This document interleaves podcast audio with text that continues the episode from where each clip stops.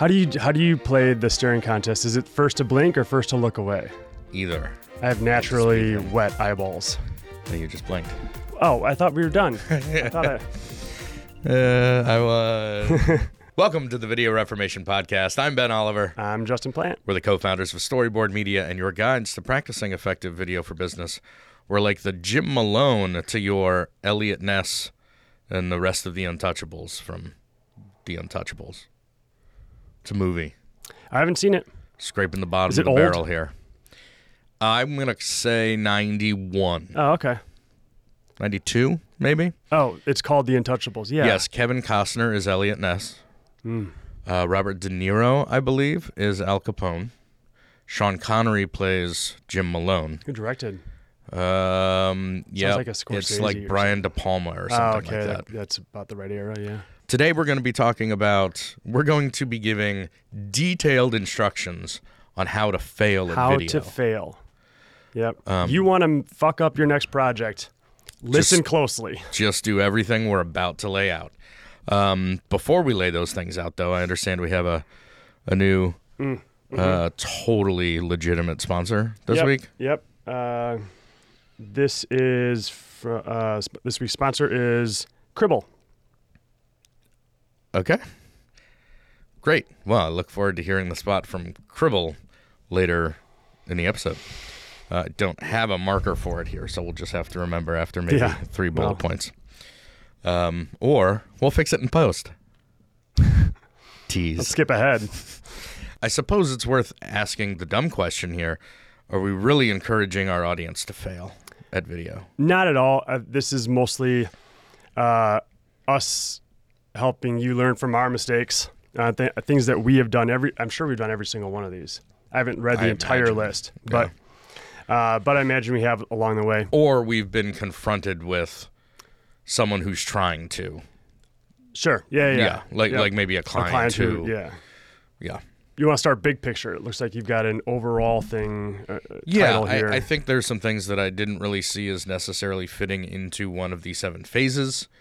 And so, since we're saving strategy to the end, just because we typically bore people with that in most of our other episodes, uh, I figured. Yeah, so stick around for- yeah, yeah. So if you want to hear about the strategic mistakes you could make, make sure to stick around. That's how we get them to listen to the sponsor spot yeah. but the juicy stuff at the end. Overall, yeah, I, because as we were coming up with this pretty specific list, kind of toward the end of putting the list together, it occurred to me that we had not put on here yet um, set out to create a viral video. What's wrong with that? Um, I don't know. There's something wrong with the subject and the object there, I feel like. So, We want to make a viral video. viral Justin. video is something that happens to a video, not something like it's not something you create. It's it's something that it's not a thing that is made. It is something that happens to something that has been made. Virality is in the viewing and the sharing and the uh, unexpected explosiveness of it to a broad audience, not and, there aren't any like thing there's no equation you could come up with that like equals viral video The only well produced uh, video that went viral that I can recall is the Dollar Shave Club. And that introduced a whole new era of commercial filmmaking. That, Yes. that became a theme that people are still following today. yeah There's some absurdity, there's uh, good key messaging in there.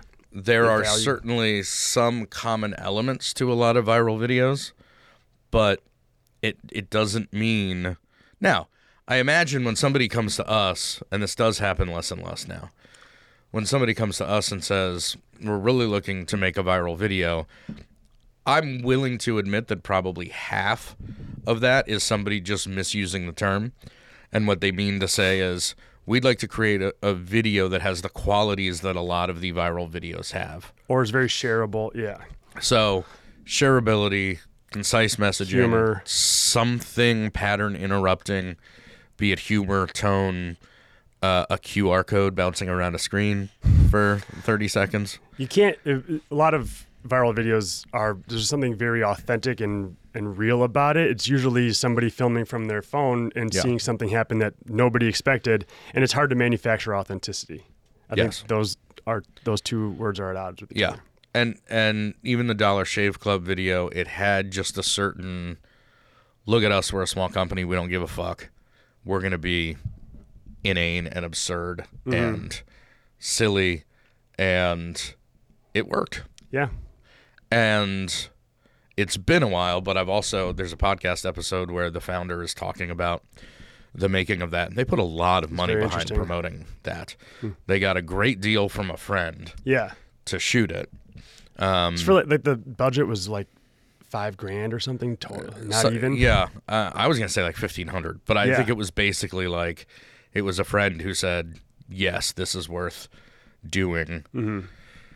Just cover the people that I got to bring in, or something like that." Um, but they put a lot of money in promoting it, so there Mm. it, it got in front of. I mean, it deliberately got in front of a lot of eyeballs. So that it could give it that spark of Mm-hmm. virality, but yeah, it's just it's it's impossible to set out to create a viral video. So if you're thinking, oh, we need a, a video that goes viral, before asking anybody to make that for you, just think about what are the qualities that you think that means. Mm-hmm. And you're probably going to get a much better response from mm-hmm. any producer just because there's danger in identifying yourself as someone whose goal is virality. Mm-hmm. So if the goal is as simple as being something that's got good messaging, is offbeat, has a hook, you know, those elements, that's totally different. How many direct messages is enough for. So yeah, the next point: having too many DMs, decision makers, having too many cooks in the kitchen. Another way to put it. And this is not just a uh, during the revisions process. There's uh, like in post production. This is something that happens every step along the way, where people have. There's just too many opinions. You need to have one person calling the shots. Yeah, every ship needs a captain. Um, but is this where we cut away to the Too Many Cooks video for like the 12 minutes that it is? Speaking of viral videos, you don't remember Too Many Cooks? No. It even had like a Too Many Cooks. It was like a Full House themed kind of thing. Oh, was that something on like Adult Swim? Maybe? Yeah, it was okay. one of those Yeah. kind of things. Um, well, that was 12 minutes of Too Many Cooks. Whether or not we did it, I don't know. Um, yeah, every ship needs a captain, and that's not that's that's not just like every shoot needs a director. Every client um, needs one person to be able to make the final say because, especially in a business setting, every individual has different responsibilities and goals and perspectives that the more people are trying to get what helps them, the more watered down everything becomes. And there's the whole, you know, idiomatic phrase about a camel being a horse designed by a committee. When too many people are involved, it just becomes inefficient and mangled. The the output, the product becomes um, something that's hard to recognize. And I think there's something about the creative process too, and and making things that the more you're in it, the harder it is to see the forest for the trees. And so you may be making terrible mistakes as part of a committee, but like every every decision seems justified in the moment. Right.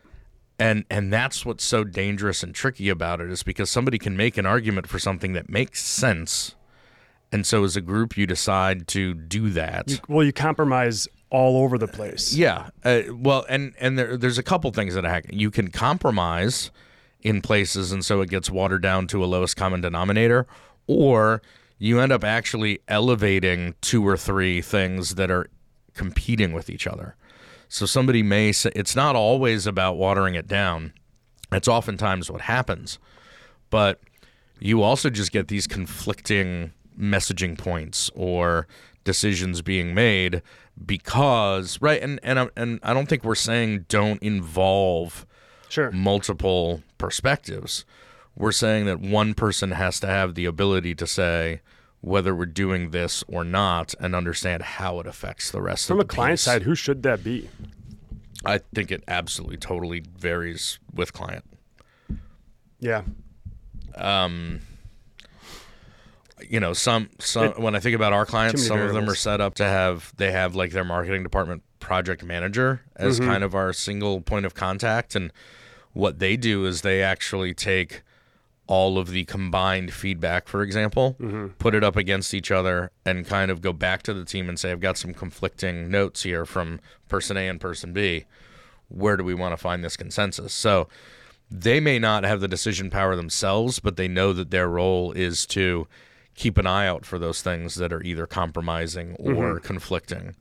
Sometimes it's, um, Like a creative director. Yep, a more creative a director or or a, a director of content or somebody who understands right because video doesn't live in a vacuum. So somebody who understands the other content that your company is making, how everything fits. Um, I- yeah, I, There's too I- many I think variables it's, to it's just across the board to Yeah, say I'd love to answer be- it, but Yeah. I think every organization, every organization has a team where hopefully they understand who, you know, I think ultimately it's who's accountable for this, and they Yeah. need to make the decisions. Yeah, and they need to be involved at the right points too. Mm-hmm. Um, a fantastic mistake to make if you want to fail at video is to wait to involve that person when you're on like final version for approval. Mm-hmm. So you, you want whoever's going to provide feedback to be involved as early as possible, even if they're just kind of consulted or informed, so that they know they've got a sense of, of the journey that we took to get here, what it is we're trying to accomplish, what decisions, compromises, um, et cetera, have been made along the way.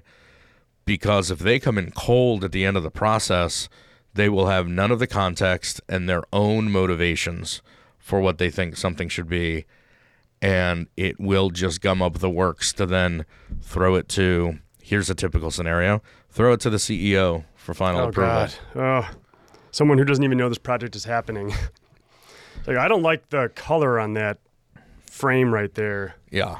Um, Yeah. yeah. I, Seen that a number Yeah. of times. that's and and again, I get the instinct, but don't. I mean, I think from an from an agency side, especially with a new client, oversharing is the right thing. Here's the creative treatment. Here's the intended call to action. Here are the actors we're hiring. Here's the script. Here's the whatever, and, and share that so that at least at the very end you can say, "This has all been in in your Right. possession," and we kept getting thumbs ups. this is about to get very expensive. As an agency, I've, I've really enjoyed working with clients long enough where we can absorb a lot of that decision making power and it, it helps them because they don't have to dedicate a lot of time to it. And it helps us because we can just push through and And that takes trust. Yeah. Yeah, you can't just jump into a first project with someone and expect them to do it exactly the way an internal Mm-hmm. team would. Yeah. It, it's hard to know in the moment uh, if this is happening, but bringing on the wrong team member or freelancer to assist in the project, um, it is, it's really hard to know in the moment. It is. Yeah.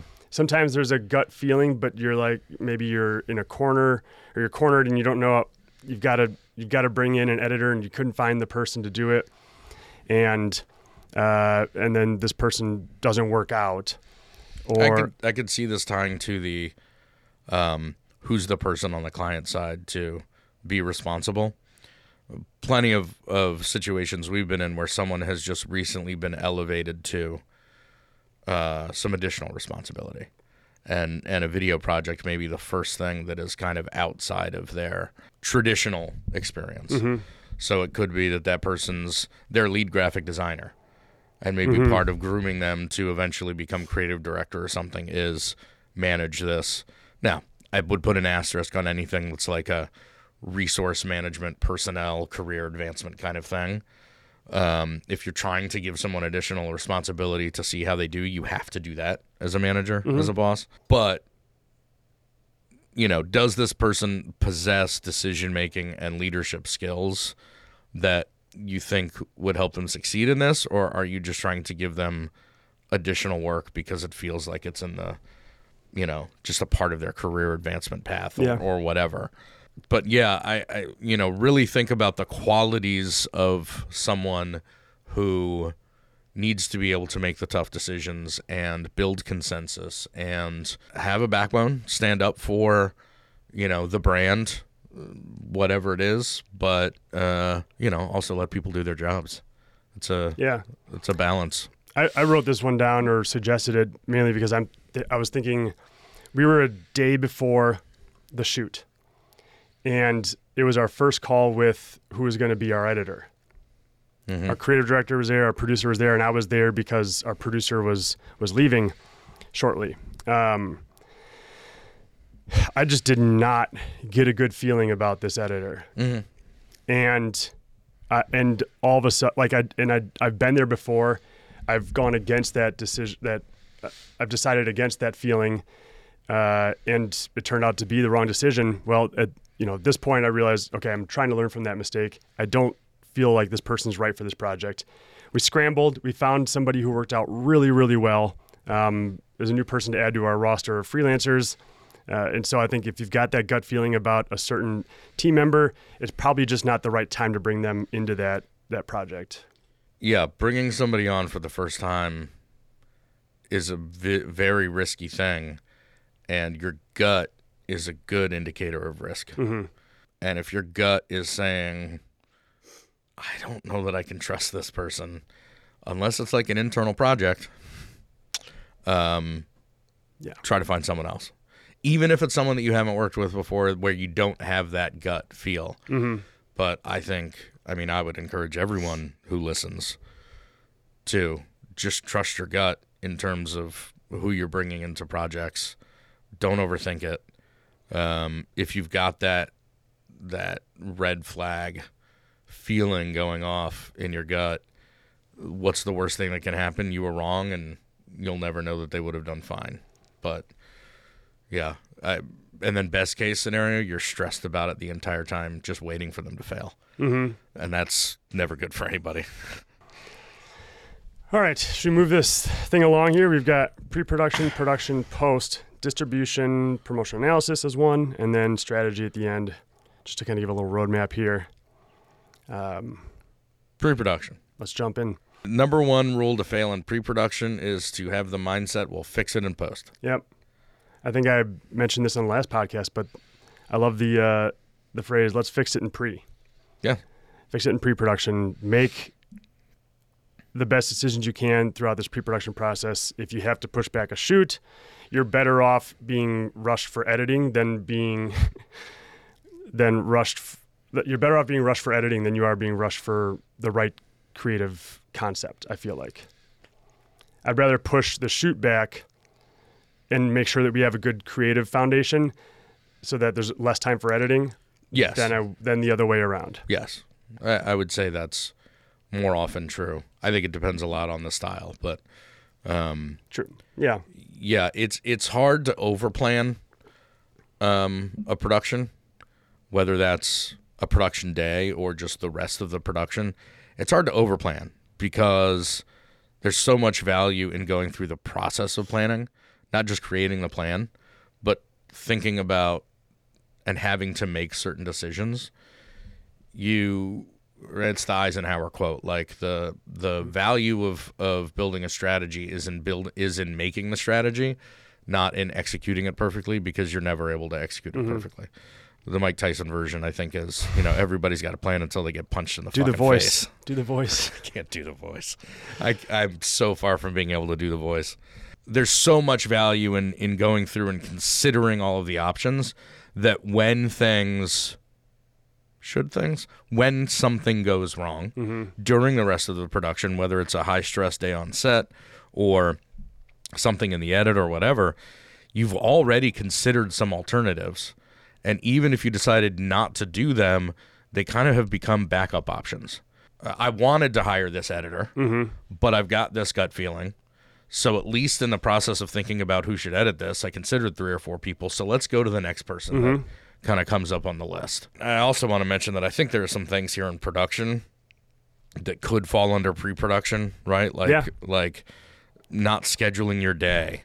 I you know, Just, that just could go under I mean, scheduling your day is your shoot is what com- it's what a big part of pre-production is. Mm-hmm. There's so much that you have to figure out before you're actually rolling the camera. Mm-hmm. A lot of people's mindset, and, and I know it's it's been ours for a long time, is when you think about the people involved in a shoot. Like if you look at one day of your production, your most expensive day is your shoot day. Mm-hmm.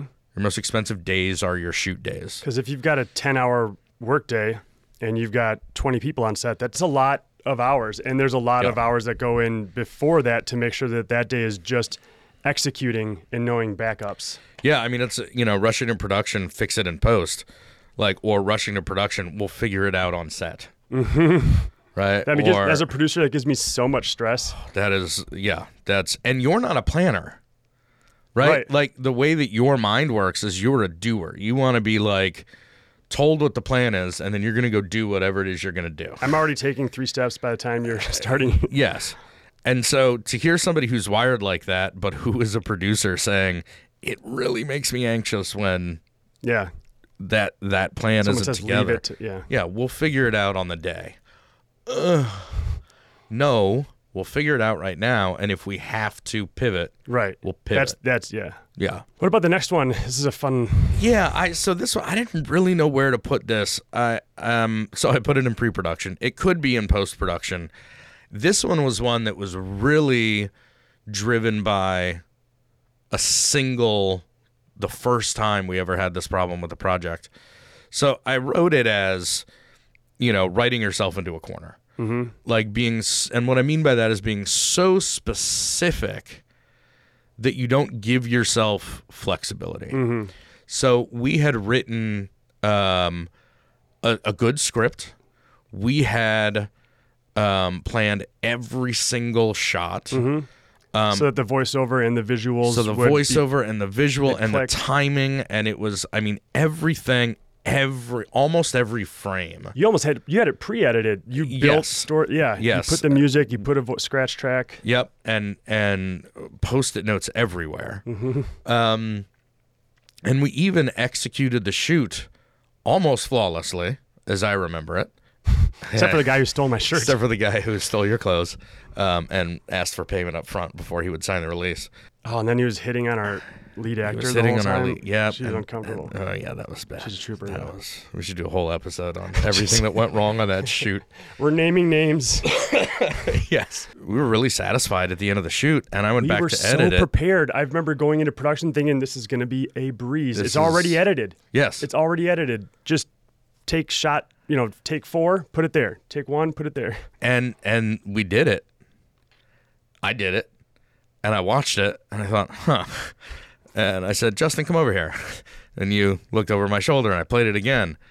And after about two and a half minutes, we are like, it just it, it doesn't work. Yeah.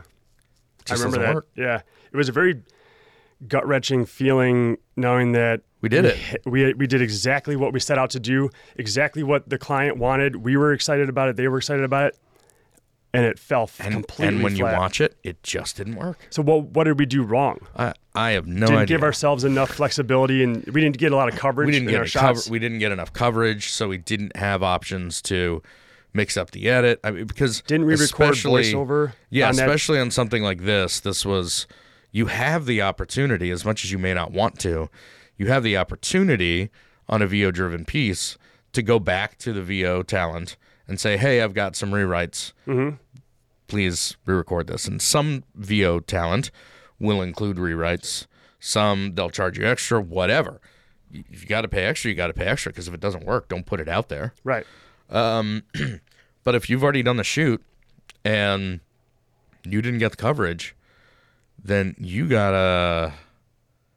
I mean, the easiest, most expensive thing to do is to go out and reshoot and and come up with the new shots that you need for for a narrative that works. Mm-hmm. I don't even remember what our solution was. I feel like what we did was we shortened it and we took a couple chunks out, and it just the pace flowed better and so we were able to to actually take a less is more approach take a i want to say it was like two minutes and 37 seconds i think we got it down to like two minutes flat We had very stylized shots too, so it's not like they were just things you could move oh somewhere and they, else. they fed into each other Right. and they were yeah i mean the framing and it was It's like Wes Anderson ish. It was like our fourth client project, and it was something that I don't know. We just felt so confident with, but we were just too restrictive. We didn't get the coverage. We didn't give ourselves the options, and so we made it work. But there's nothing like that feeling of having executed a plan perfectly, and then you look at the result, and and you just have to admit yourself that doesn't work. Yep. So some of our of our pre-production and production bleed into each other. So, do you want to take a break now for our sponsor? Yeah, I'd love to hear from our new sponsor, All right. our new totally real sponsor. This is Cribble. There's not a whole. So they just kind of sent me a, a bunch of material. I'm just. Uh, it, have you ever? Do you ever listen to like Smartless or um, Joe Rogan or anything? Uh, I've heard the name. Uh, anyhow, it's, this ad is a little more just like talking through the product. So, Okay. yeah. So they didn't write you into a corner on this. They didn't write me into a corner. No, it's just more like here's what we've got going on, and then I, you know, I talked with them and saw some cool opportunities, and here we are. They did write one line at the end, but I don't think they spent much time on it. There's a lot of lot of copy there. But um, this is Cribble. That's C R I B B L E, and Ben, you're gonna like this. It's a portmanteau. I love portmanteaus Do you want to guess? of crib and Scrabble No, but it is crib. and dribble. Yes. It's basketball for babies.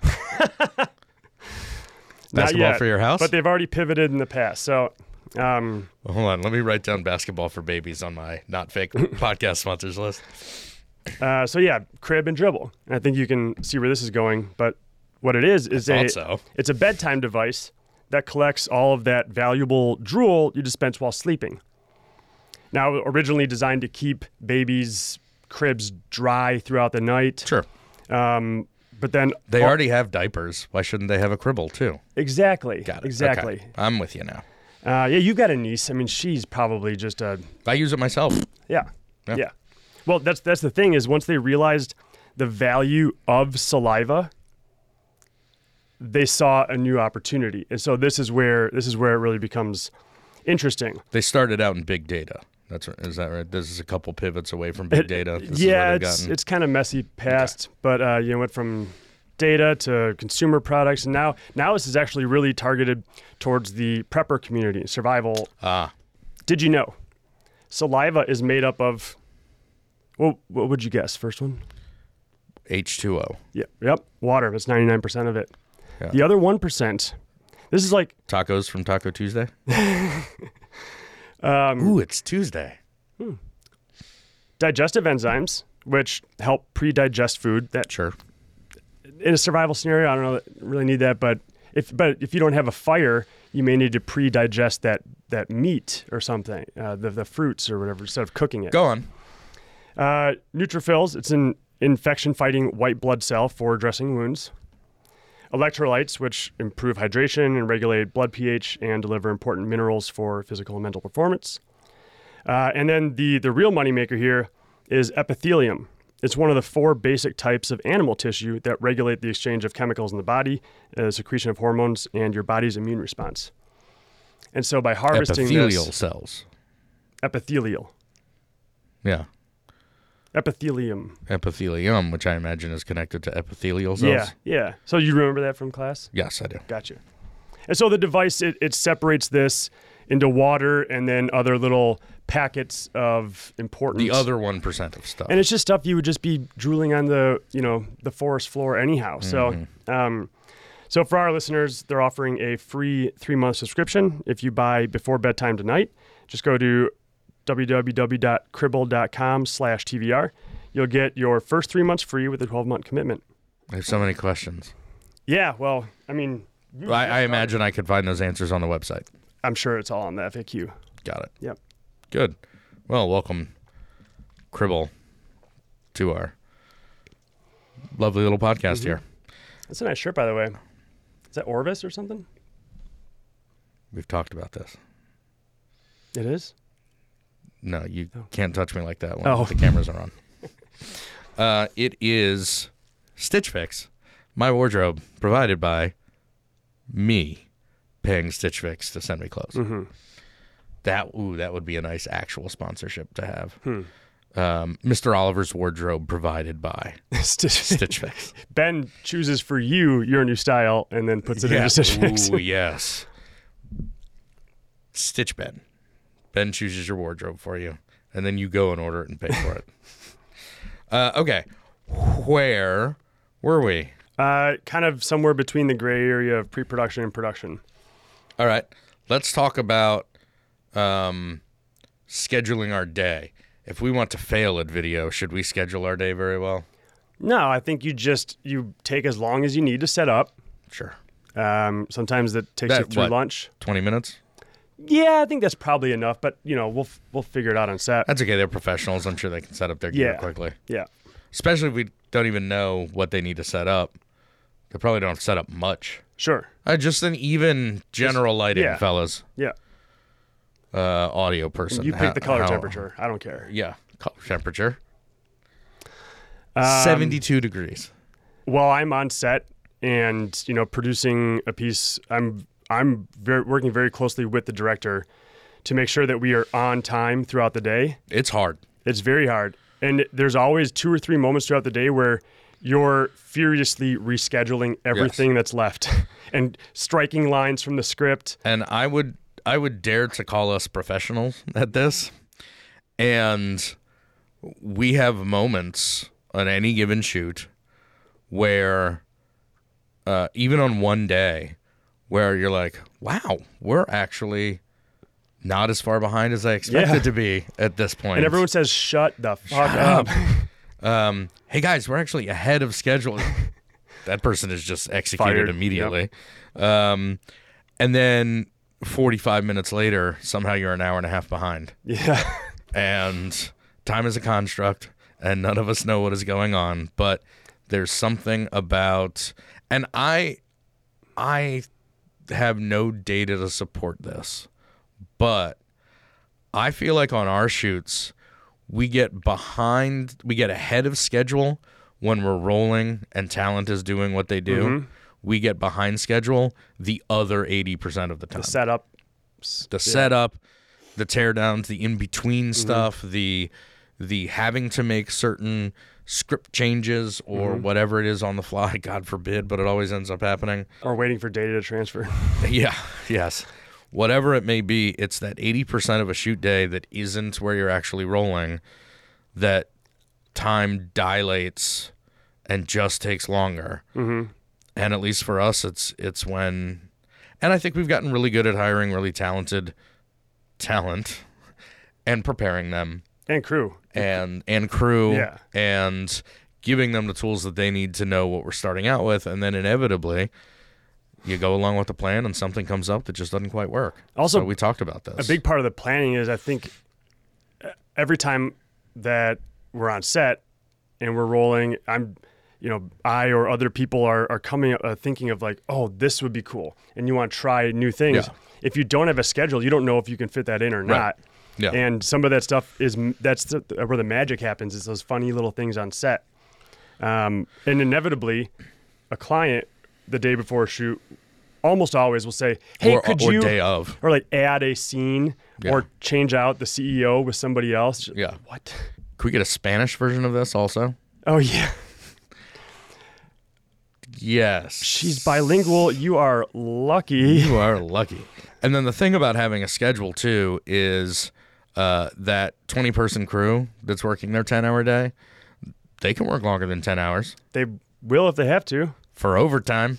Yep, one and a half. So that's time and a half for 20 people Yep. um, because you didn't schedule your day. Plus another meal. And here's the thing is that's true. You get to what, 12 hours and you got to feed them yeah. again? There's you union rules that I- five hours or six hours? There's I don't know. There's union rules that we try to stick with as like a general guideline, but um, but yeah, I don't know all of them. guideline. Everything takes about four times longer than you think it will. Um, I don't know that it's that specific, but I remember the first time you and I ever worked together, and we got to a point. Uh, we sh- we shot what like 28 videos. We Yeah. shot, we wrote, shot, Couple and dozen. edited 28 videos in like two months or something, Mm-hmm. um, which I do not recommend anybody do. We figured out pretty quickly that setup took about three to four times longer than we thought it should. We had people scheduled to come into the studio, and we were like, and we were still setting up. got some work to do. Yep, it's inevitable. Mm-hmm. Um, and and I think we've even gotten to a point where we schedule instead of scheduling two hours before talent after a call time on most shoots, we've now gotten to where it's three hours, and we're still, and it's not so much, it's not so much Parkinson's law that work expands to fill the time it's given. It just always. Right, it's like a video's never finished; it's just taken away. Yeah. like at some point, You have to roll. someone on set has to say, "Guys, we're fucking forty-five minutes behind. We have to roll. Stop Yeah. stop tweaking. We got to go with this. Yeah. We'll fix it in post. Oh, no, wait. we'll just go with it as it is. I'm gonna bring up one uh, that's in Good. this gray area of pre-production production, and that's uh, if you've got something scripted, maybe you even have a voiceover, but you've got actors who are doing very specific things, like blocking and having them walk through their their paces. Uh, not rehearsing this stuff will eat up a lot of time on set, and inevitably it'll still suck. Uh, we've I remember I directed something for a client once um, where, I, you know, in these rehearsals that we had scheduled, I more or less just wanted to build a connection with with the actor, Yeah. um, and thinking that okay, if we have a connection, I can, you know, I can work with her on set and get the performance I need. There's a lot of lines to camera that she has to deliver right. Let's focus on the delivery, on understanding that she knows her lines, Yep. and we'll we'll spend the time on set doing the rest. Um, and then also on her resume, there were certain uh, capabilities. Uh, you know, a lot of times they'll have like horseback riding, archery, yoga. Well, Do you know the Ye- definition of the word archery? Yes. Capability. exactly. Yes, it means um, caring for trees properly. Uh, the capabilities section is, I think this is just the general rule. Always double and triple check the capabilities, your talent. Yeah, be States. forecasting. Ask for proof of those capabilities. Um, I'd like to see that they've that someone else has recorded them doing that. We we had yeah, they should have some digitals of that. I mean, we we had a whole scene dedicated to yoga. Yoga was in her capabilities. I assumed, yeah, she probably she knows what she's doing. Uh, she talked. We talked to her about yoga. She knew what down dog was and some of the other basics. I'm like, great, this is gonna be good. Uh, between the um, the rehearsals or the introductions, I'll even call it, and the shoot day, walkthroughs. Y- yeah, some of those some of those positions may have changed, but I never checked with her. I never made sure that she was capable of doing a certain move that we had set up this whole weird shot where she's doing down dog and we're shooting her head between her legs down on the floor level. Um, because that would have been it's funny. funny. Um, she did not know yoga at all. She couldn't touch her knees, so she certainly couldn't do down dog. Head, shoulders. Nope, I'm done. Nope, I'm done. Uh, oh, one thing we didn't put on here is uh, if you're going to have a teleprompter, charge the iPad. Because that, on top of her not knowing uh, a couple of the activities, she didn't memorize her lines. That's okay. didn't- we brought the teleprompter? All right, We'll flip it up, we'll go to teleprompter. Yeah, bring out the teleprompter. Tight five here, and uh, uh, it's not charged. It's not. It's so uncharged. We can't even turn it on when it's plugged in. Yeah. So that was a very stressful day. Uh, we had to reshoot. That cost a lot of money.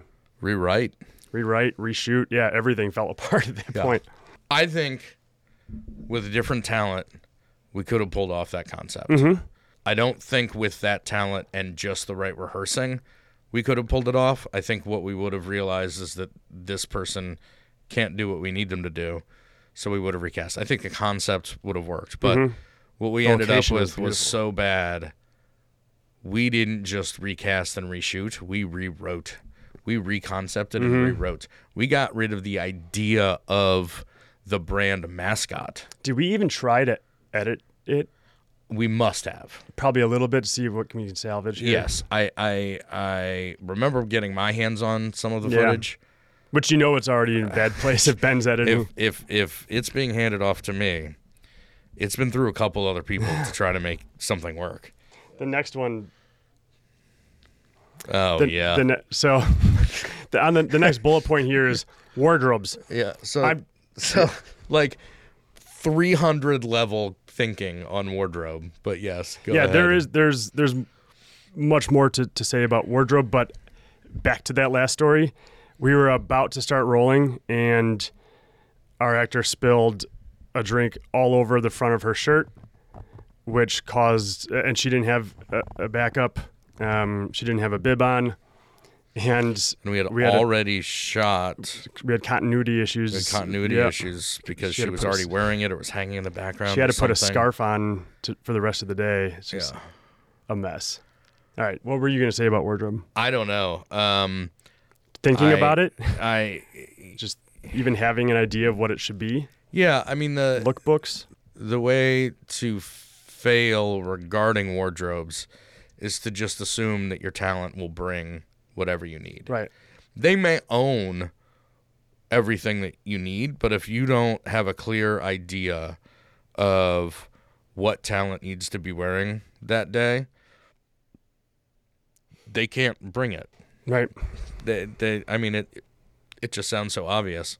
Um, but it's one of those things that I think it's on here because it so often gets forgotten. Yep. Um, that it's there as a reminder. Uh, think through what are you making? Like, are you making a whole series of videos out of this thing? And do you want them to be in the same wardrobe for all of those videos? Or do you want it to make it seem like it was shot over a longer period? Maybe you want to, for each category or episode or whatever, have a different wardrobe. Well, what works with the brand? What works on camera? What works for that talent? What works with audio? Um, hey, great earrings. They're really good looking, but they dangle and they're causing issues with the audio.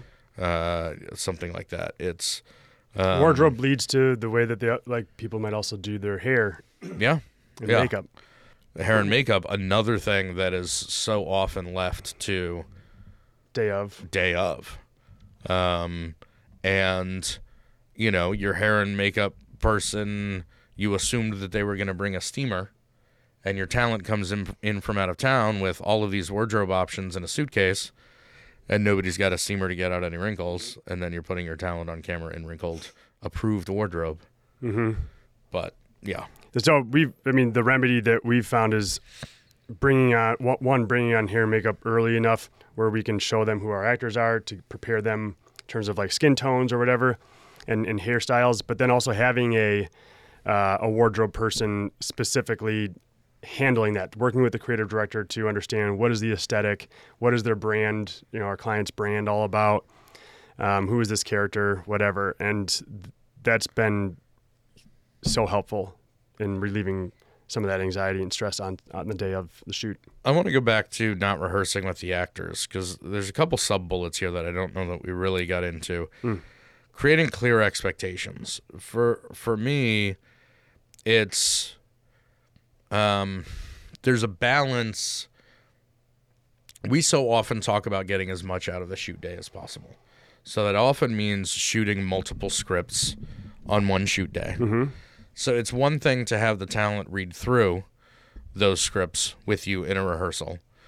But um, depending on whether it's going to be teleprompter or memorized, whether there's multiple speaking talents, whatever, um, there is an energy drain from every successive take, every successive video, and you will not be able to get as much out of your talent in the last hour of the day as you will the first hour. Well, as you will the second hour. Because I do think there's often a warm up time, even with the best talent Yep. too. So your first hour allow time to kind of ramp up into it. But then your last hour, you're you're just not going to get the performance out of the most talented uh, actor, um, and you have to. Sometimes you have to talk through the expectations of the volume of all of this. Um, also, teleprompter work is very different than memorized work, but it doesn't mean that it's any less stressful. In fact, for some talent, teleprompter is more stressful. um, especially if you need to make little script tweaks, Mm-hmm. which always Always. always happens. Um, oftentimes because you're this is another reason to do walkthroughs. So many times you're hearing the script for the first time on set. Mm. And so you could have had a writer and a creative director and a producer and a couple people at the client go through and work together on scripts and sign off on scripts that are written on paper Mm-hmm. and nobody's actually uttered or listened Yeah. to out loud. Which is why we started doing table reads for That's the why we started doing table reads because so often a uh, tongue twister uh, will pop out of Mm-hmm. a read through where it just kind of hides Mhm. on the page. Um, and so jumping back to those walkthroughs, read throughs, table reads, whatever, that's a great opportunity. It's your first opportunity. In fact, you could even have the talent as they're preparing, just record the audio of a couple reads, you know, at night after their day job or whatever it is, send it to you the next day, and you're probably going to find um, some areas that need to be addressed. Uh, and I think we've tried to set the rule that uh, on any substantial speaking role, that whenever possible, uh, talent has the locked script a week before the shoot. Yeah. It's a better goal than a day before the shoot. Yeah. It's good to have the goal. Yes. Not always Uh, attainable, but Yeah. What's left here? There- yeah, uh, one of them's location. So if you want to fail, do not scout your location. Do not prepare anything. Uh, we did a whole a whole episode of Like about Two episodes. locations and choo- how to choose the right one, how to prepare, how to how to go through it in pre-production to understand what that location is all about, who's going to be there, um, where the sun is, what sort of noises are happening, where the controls are, where the electrical is, all that stuff. Uh, so I would say go check that the podcast out. But Yes, if you want to fail at video, do not go listen to episode 63, Three? 64, 63. the one about This is 65. locations. Okay, so uh, we are going to take a quick break here, and by quick, I mean two week, because we are going to break this episode into two episodes uh, for your viewing pleasure. Uh, and so keep an eye out for part two of How to Fail at Video on the Video Information Podcast.